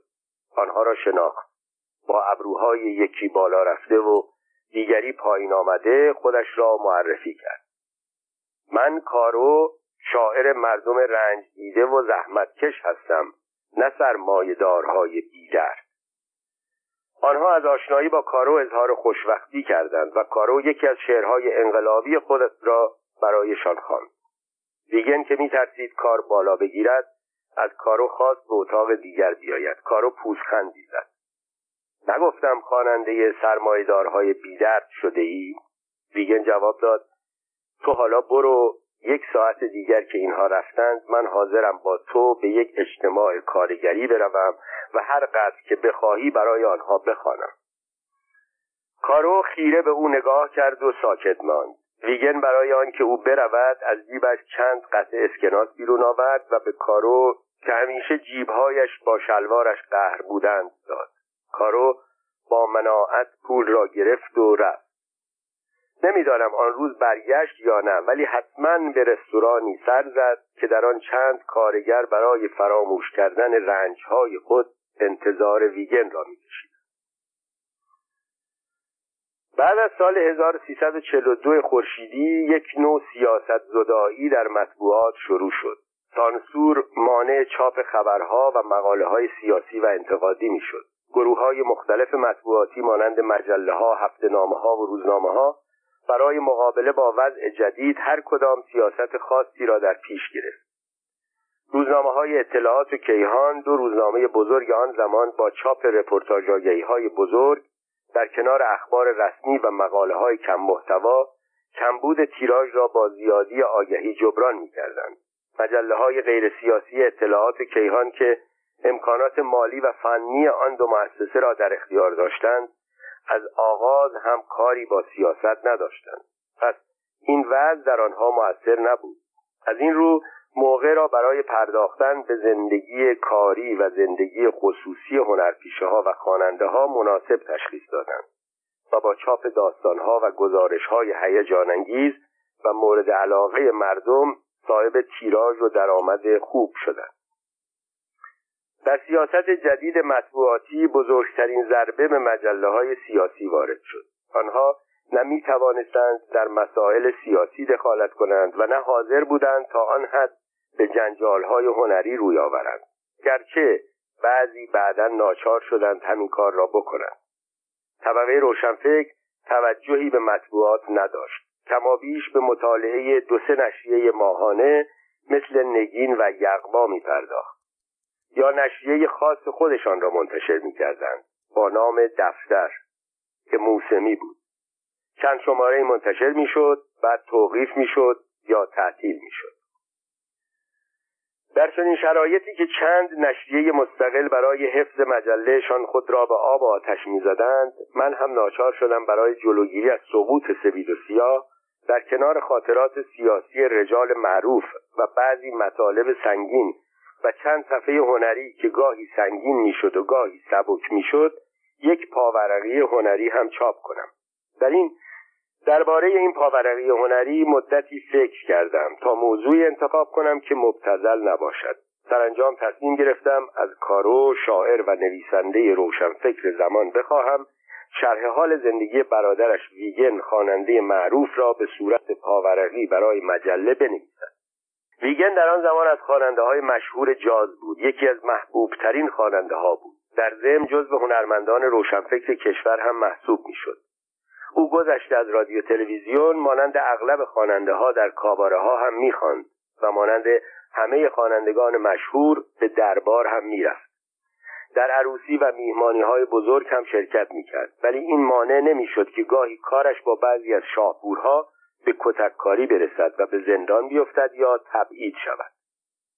او از خواندن در رادیو تلویزیون، کاباره، عروسی و پر کردن صفحه و نوار درآمد خوبی هم داشت، ولی عین کارو فرد دست و دلبازی بود. همه درآمدش را خرج می‌کرد. البته در این دست و دلبازی خانواده‌اش را هم فراموش نمی‌کرد. کارو از پیشنهاد من استقبال کرد. با این کار هم برای مدتی درآمد مستمری پیدا می‌کرد. در آن زمان در مقابل هر صفحه مقاله یا شعر یا ترجمه پول می‌گرفت که دائمی و مرتب نبود. در ضمن این سلسله یادداشت‌ها به او فرصت می‌داد به برادر کوچکترش که شهرتش از شهرت او هم فراتر رفته بود نشان بدهد که کارو شاعر از ویگن خواننده و نوازنده کمتر نیست. به این ترتیب بود که کارو پاورقی برادرم ویگن را در مجله سپید و سیاه شروع کرد. برای آنکه بدانی این پاورقی چگونه بود و چه سرنوشتی پیدا کرد، من قسمت‌هایی از آن را از شماره‌های مختلف سپید و سیاه می‌آورم. پاورقی چنین شروع می‌شد: آشنا شویم با حنجره‌ای به نام ویگن، آشنا شویم با پنجره‌ای به نام ویگن. قرن ما قرن حنجره است، حنجره توپ، حنجره خمپاره. قرن ما قرن پنجره است، پنجره‌های بسته، پنجره‌های حنجره شکسته و پنجره‌های کوچ، پنجره‌های لوچ. پنجره ویگن مهم نیست، پنجره او جالب است. چند صفحه بعد نوشت: جاز ای تنین ریتم ناپذیر، تپش ناله های شبگیر آفریقا. جاز ای اساره فریاد طبلها به ابرها و ابرهای به خواب رفته آفریقا. جاز ای اسیان بتهوون به خاطر لومومبا، ای جنگل به آب رفته آفریقا. جاز ای آفریقا، خون تو را قطره قطره، دریا دریا میبرند. وقتی که ویگن با تپیدنهای خون تو، با تپش چکیدنهای خون تو آشنا شد، تو را فردای ایدئال، تو را کنگو به کنگو، صحرا به صحرا، بی صدا و در سکوت دفن میکردند. هنگامی که ویگن با تنین رمیدنهای تو آشنا شد، صدها هزار حنجره، صدها هزار ویگن، صدها هزار آن سوی ویگن، صدها هزار شالیاپین با تمامی حنجره ناشکفتهشان، با تمامی حرفهای ناگفتهشان در کوره‌های آشویت پرپر می شدند، خاکستر می شدند. به یاد نمی آوردم جایی خوانده باشم شالیاپین را در کوره‌های آدمسوزی آشویت سوزانده باشند. فدور شالیاپین، خواننده بزرگ روس، در سال 1938 1 سال قبل از شروع جنگ جهانی دوم در پاریس به درود زندگی گفت، اما به هر حال کارو حساس را نمیشد به خاطر این اشتباهات جزئی رنجان. وقتی که ویگن با نوای بینوای یک حنجره یتیم آشنا شد، صدها هزار حنجره چون صدها هزار زنجره در ماتم سرنوشت بشریت محکوم به سکوت زوزه میکشید. هنوز صدای گرفته ولی پر احساس کارو در حال خواندن این نثرهای شاعرانه در گوشم طنین انداز است. کارو قبل از آن که نوشته های این پاورقی را به من بدهد تا بخوانم و به حروف چینی بفرستم، همه را از حفظ برای من میخواند و من مجبور بودم به خاطر دل کارو گوش کنم. وقتی ویگن نخستین نوت گرسنه یک حنجره گرسنه را با گیتار گرسنه در شبی گرسنه خواند، بیچاره شب گرسنه تا صبح چه کشید. لابد همه‌اش در فکر گیتار گرسنه بود. کارو در صفحات بعد نوشت: خلاصه کنید همه دردها را در یک درد، دردی که نام ندارد، و خلاصه کنید شب همه دردی کشان را در شیشه شرابی که جام ندارد، و مجسم کنید وسعت ناکامی ایدئالی را که در میکده بی‌ثمری قرن پایان مردانگی ها حق سلام ندارد. خب، همانطور که حتما حد زدید، این پاورقی که آنقدر به آن امید بسته بودم نگرفت. من میخواستم در مجله یک پاورقی هنری چاپ کنم که مبتذل نباشد و ویگن را انتخاب کرد. اما کارو در نوشته‌های خود از گارسیا لورکا، مایاکوفسکی، ورکور، پابلو نرودا، ناظم حکمت، گاندی، چارلی چاپلین و چایکوفسکی حرف میزد و کمتر از ویگن مینوشت. تازه وقتی هم که درباره ویگن صحبت میکرد، از خودش صحبت میکرد و احساسات خودش، و مختصری هم درباره برادرش ویگن. در حقیقت این پاورقی بیوگرافی ویگن نبود، اتوبیوگرافی کارو بود که در ضمن آن نام ویگن هم گاهی به عنوان برادر نویسنده می آمد. در حالی که خواننده های این پاورقی دوست داشتند از ویگن بدانند، نه از لومومبا، قهرمان آزادی کنگو که جای آن اینجا نبود. و ما در صفحات ادبی و سیاسی سپید و سیاه مقاله ها و شعرهای بسیاری درباره او چاپ کرده بودیم. کارو در این نوشته ها به دفعات اظهار تأسف کرد که چرا مردم فقط گوش دارند و چرا به چشمشان اهمیت نمیدهند و چرا کارو باید برادر ویگن باشد و نه ویگن برادر کارو، آن هم با وجود آن که 1 سال از او کوچکتر است. در حقیقت درست‌تر بود اگر عنوان پاورقی را به جای برادرم ویگن به قلم کارو می‌گذاشتیم کارو برادری داشت به نام ویگن. نمی‌گویم کارو هیچ از ویگن صحبت نکرد، چون این جملات پراحساسی در این سلسله یادداشت‌ها کم نبود. نمی‌دانم از پیچ شمیران تا قلهک چقدر راه است، اما همانقدر می‌دانم که پیاده طی کردن این راه هنگامی که جیب‌های یک مرد واقعی با شلوارهای آن مرد قهر هستند کار ساده‌ای نیست. ویگن چه شب‌ها که پیاده طی می‌کرد، نانی تهیه می‌کرد و پنیری، یعنی خوراک بخور و نمیری، و می‌برد به خانه. وقتی کار به اینجا رسید از کارو خواستم پاورقی را تمام کند.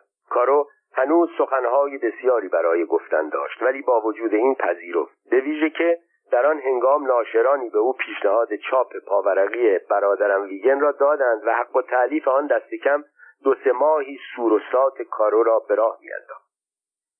درباره کتاب ویگن چیزی که می‌توانم بگویم این است که ناشر احتمالاً به توصیه کارو تصویری از کارو را در پلان اول به طور روشن و واضح چاپ کرد که در پشت آن شمای محوی از ویگن دیده میشد.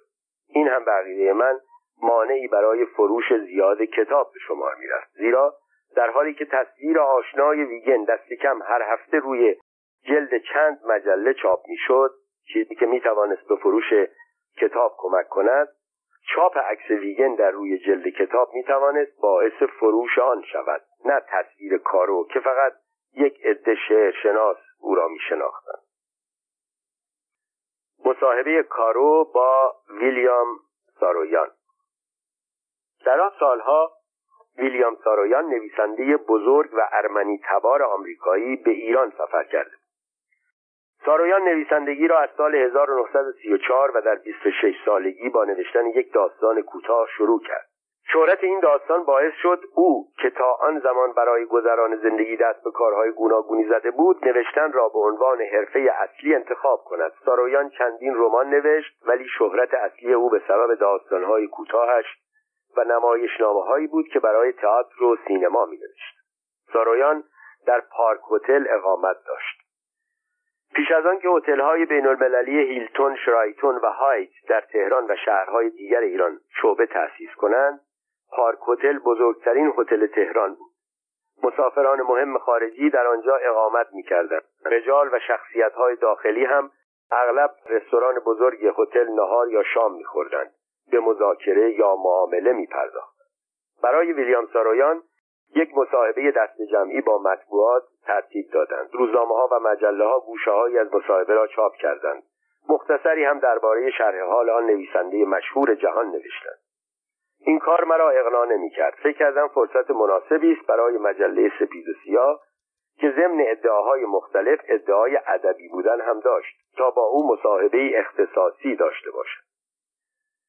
با توجه به اینکه سارویان ارمنی بود، فکر کردم بهتر است از کارو که او هم ارمنی بود بخواهم با او مصاحبه کند. یک مصاحبه بزرگ چند صفحه‌ای با عکس و تفصیلات.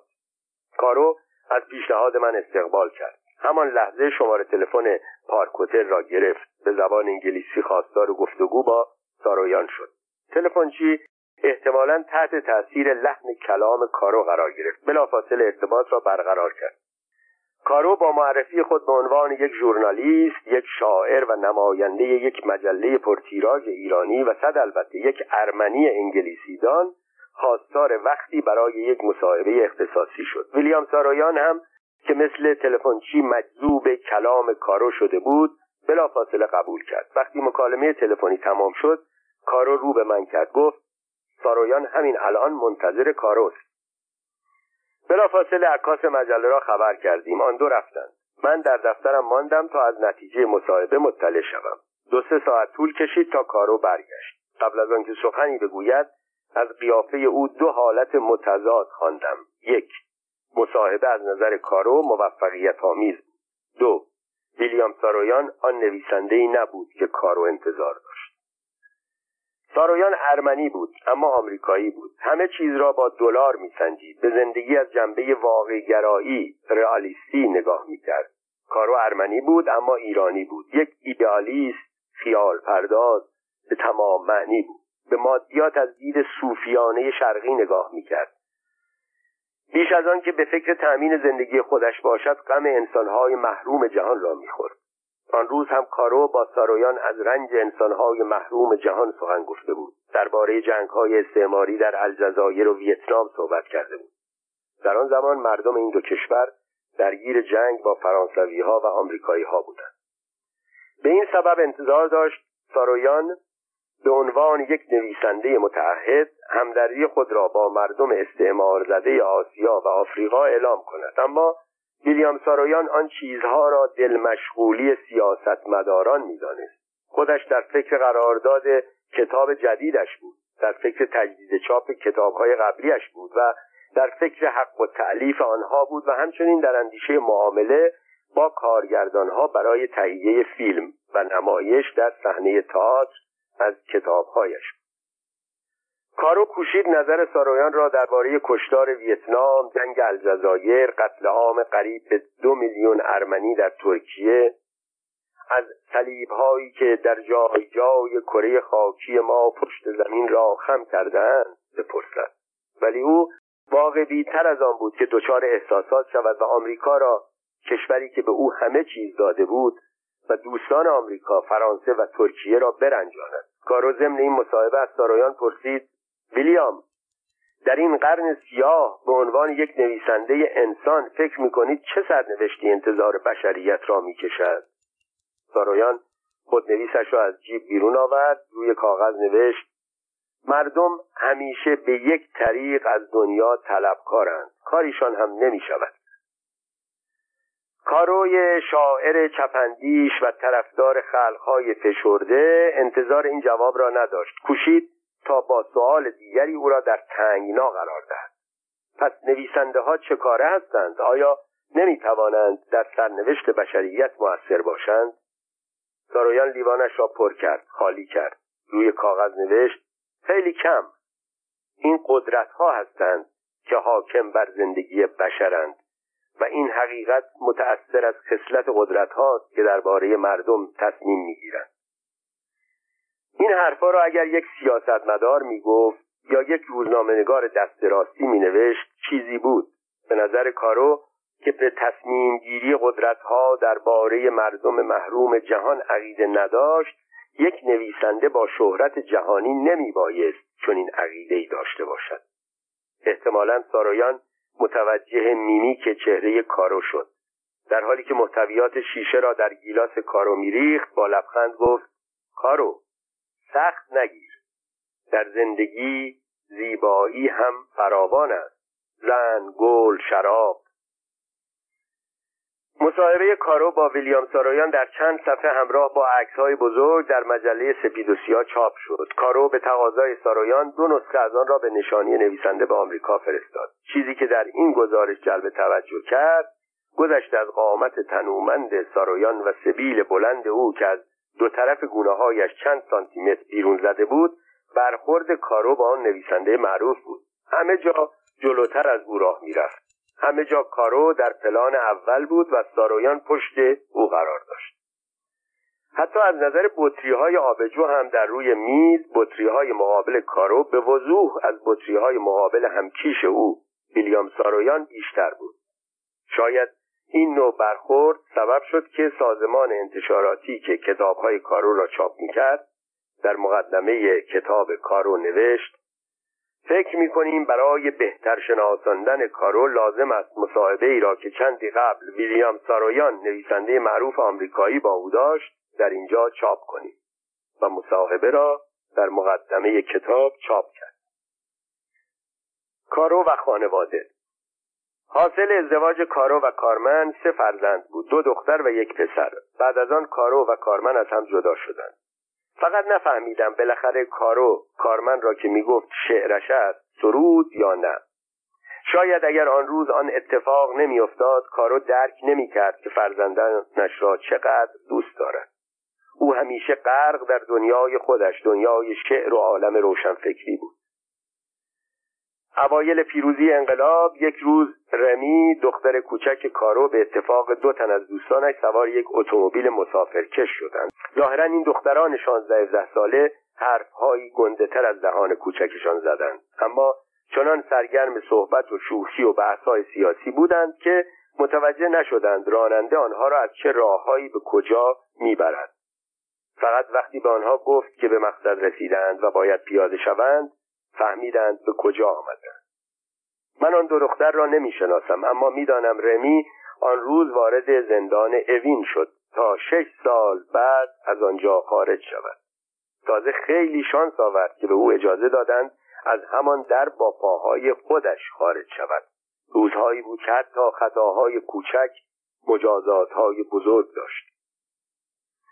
وقتی خبر به کارو رسید تازه متوجه شد رمی کوچکش را چقدر دوست دارد و تا چه اندازه نگران سرنوشتش است. او روزها، هفته‌ها، ماه‌ها و سالها یعقوب بار در فراق فرزند اشک ریخت. پدر و خود دختر از دو سو برای نجات دختر تلاش کردند. شنیدم رمی در زندان مسلمان شد، نماز می‌خواند، روزه می‌گرفت، واجبات و مستحبات را به جا می‌آورد. کارو هم در خارج از زندان هر وقت اشک نمیریخت شعرهای انقلابی میگفت و به افراد سرشناس هدیه میکرد. او به غیر از خدا و رسول و مسیح به هر مقامی که فکر میکرد در نجات دخترش میتواند مؤثر شود متوسل شد. هرچه بود رمی عاقبت به خیر شد. 16 ساله به زندان رفت، 22 ساله آزاد شد. خواهر بزرگش ربکا، دختر بزرگ کارو که سالها بود در آمریکا زندگی میکرد، همسری خوب و زندگانی خوب و 3 فرزند خوب داشت. وسیله سفر او را فراهم کرد. رمی به آمریکا رفت، در رشته کامپیوتر به تحصیل پرداخت و همانجا مشغول کار شد. بعد از آن ربکا اقدام کرد. مادرش کارمن را همان شعر ناسروده کارو که برای ما بادمجان سرخ کرده با احساس درست کرده بود به آمریکا بود. رنه پسر کارو مدتی بود در سوئد زندگی می‌کرد. او در رشته مجسمه‌سازی فارغ التحصیل شد. با یک دختر مسلمان ایرانی از مردم بوشهر ازدواج کرد. صاحب 4 فرزند شد. ربکا برای بردن او به آمریکا تلاش نکرد. برای کسی که سالها مقیم سوئد بود رفتن به آمریکا به سادگی رفتن از قلهک به تجریش است، اما سخت‌ترین کار ربکا بردن کارو به آمریکا بود. تا وقتی مادر کارو بانو پارکویی دردریان یا به قول بچه‌ها ماما زنده بود، کارو برای ماندن در ایران دلیل منطقی داشت. ماما از 28 سالگی به دنبال مرگ شوهر 5 پسر، زاون، کارو، ویگن، هراند، واهه و 3 دخترش جولیت و 2 دختر دیگر را بزرگ کرده بود و تا آخرین روز زندگی آنها را زیر پر و بال خودش می‌گرفت.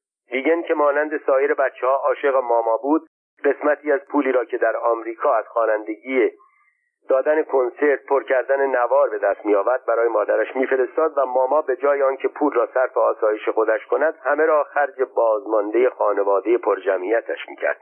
کارو تا زمانی که ماما زنده بود از بابت مسکن، خوراک و حتی مخلفات زندگی مشکل نداشت. ماما همانطور که در کودکی هر صبح جیب بچه‌هایش را پر از نخودچی کشمش می‌کرد، در بزرگی بدون تظاهر اسکناس در جیب آنها می‌گذاشت و این وضع ادامه داشت تا سال 1363 بود. یک روز کارو به دفتر من آمد. چشمهایش قرمز بود. به دیدنش گفتم کارو چه شده؟ دیشب تا دیر وقت می زدی و صبح صبوحی نزدی؟ بغضش ترکید. بی اختیار زد زیر گریه. به زحمت توانست بگوید دکتر ماما مرد. ماما را ندیده بودم، اما برای من همانقدر چهره‌ای آشنا بود که برای کارو و ویگن بود و اکنون این مرد در آستانه 60 سالگی چنان اشک میریخت که گویی کودکی 6 ساله در مرگ مادر گریه میکند. قلبم به درد آمد. من که مادری مهربان و فداکار داشتم و او را سالها پیش از دست داده بودم، میدانستم کارو چه احساسی دارد. با این همه دلداریش دادم، گرچه میدانستم دلداری چاره ساز نیست. گفت 2 روز پیش ویگن تلفن کرد. گفت گوشی را بده ماما، میخواهم برای او یک جوک تعریف کنم. گفتم ماما سکته کرد مرد. حال ویگن چنان بد شد که فکر کردم او هم در آن سوی تلفن سکته کرده. بعد از مرگ ماما ویگن دیگر خود را موظف نمیدانست مرتباً از آمریکا پول بفرستد. او هم مشکلات خودش را داشت. قسط‌های تمام نشدنی در آمریکا، مخارج تحصیل بچه‌ها در دانشگاه. کارو هم در اینجا دیگر درآمدی نداشت. از مجله‌های سابق اثری نبود تا آثار کارو را چاپ کنند و در مقابل پولی هرچند کم به او بپردازند. اواخر کار در تلویزیون مشغول به کار شده بود. مینوشت، ترجمه میکرد. بعد از انقلاب دیگر تلویزیون به امثال او احتیاج نداشت. تازه اگر پولی هم از جایی به دست می‌آورد، چه کسی برایش غذا تهیه میکرد، چه کسی پیراهنش را میشست، چه کسی لباسش را اتو میکرد. تا وقتی ماما زنده بود من کارو را بی پول و سر و وضعش را نامرتب ندیدم، اما بعداً وضع تغییر کرد. برای همین بود که تا ماما زنده بود قسم کارو به جان ماما بود و بعد از مرگ او شده بود به روح ماما. جولیت خواهرش یکی از آخرین بازمانده‌های خانواده دردریان که به خاطر پسر معلولش نمیتوانست ایران را ترک کند میگفت بعد از ماما وضع کارو خیلی بد شد. تنها محل درآمدش کتابهایش بود. او برای آنکه از این راه پولی به دست بیاورد اغلب امتیاز چاپ آنها را برای همیشه به ناشران واگذار میکرد. اواخر خوراکش شده بود توت و بیسکویت. اگر پولی به دست می‌آورد قهوه‌ای هم برای خودش درست می‌کرد. گاهی هم به ندرت این امکان را پیدا می‌کرد کمی آب و آتشین سر بکشد. در این ایام می‌توانم بگویم کارو بیشتر اوقات گرسنه بود، اما با وجود این آنقدر ایران را دوست داشت که حاضر نمی‌شد وطنش را ترک کند. در اثر اصرار ربکا یک بار تا استانبول هم رفت، اما زود برگشت. می‌گفت من نمیتوانم در آنجا زندگی کنم. ناراحتی چشم، آب مروارید باعث شد کارو دیگر نتواند مطالعه کند. این بزرگترین مصیبت برای یک شاعر و یک نویسنده است. او که بیشتر وقتش را به خواندن می‌گذراند از این لذت هم محروم شد.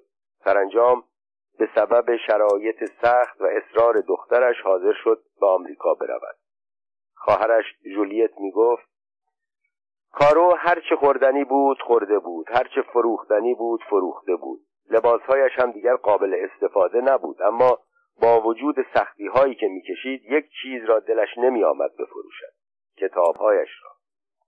مگر نه آنکه در نوجوانی بالای کتابخانه‌اش نوشته بود هر کس به این کتابها دست بزند مرگش را باید جلوی چشم مجسم کند.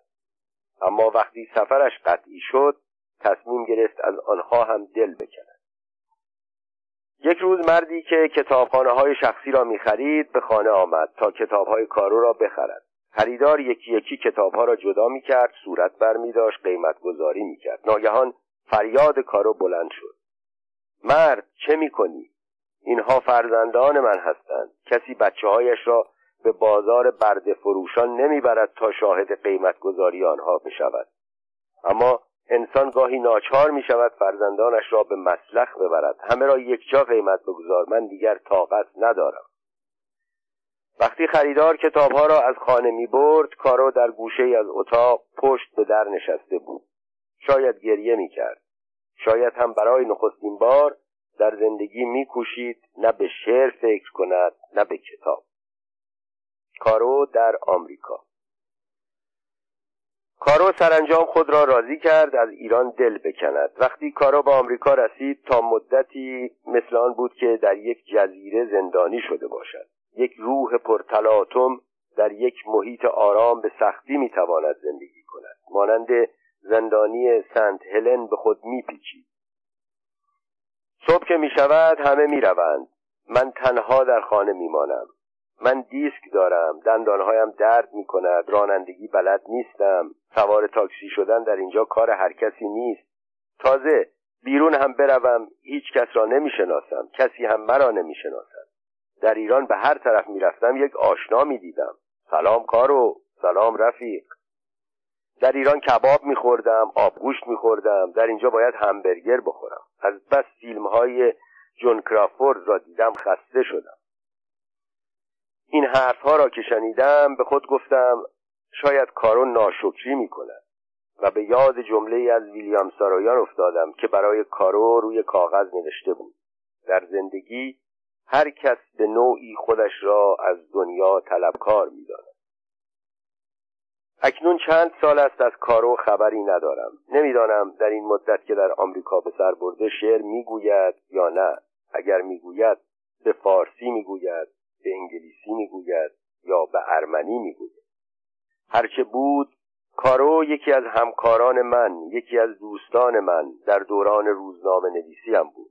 یکی از کسانی بود که مدت 30 سال وارد زندگانی من شده بود. اکنون سالها از آن ایام می‌گذرد. آنچه از او به یادم مانده خاطره‌هایی بود که نوشتم.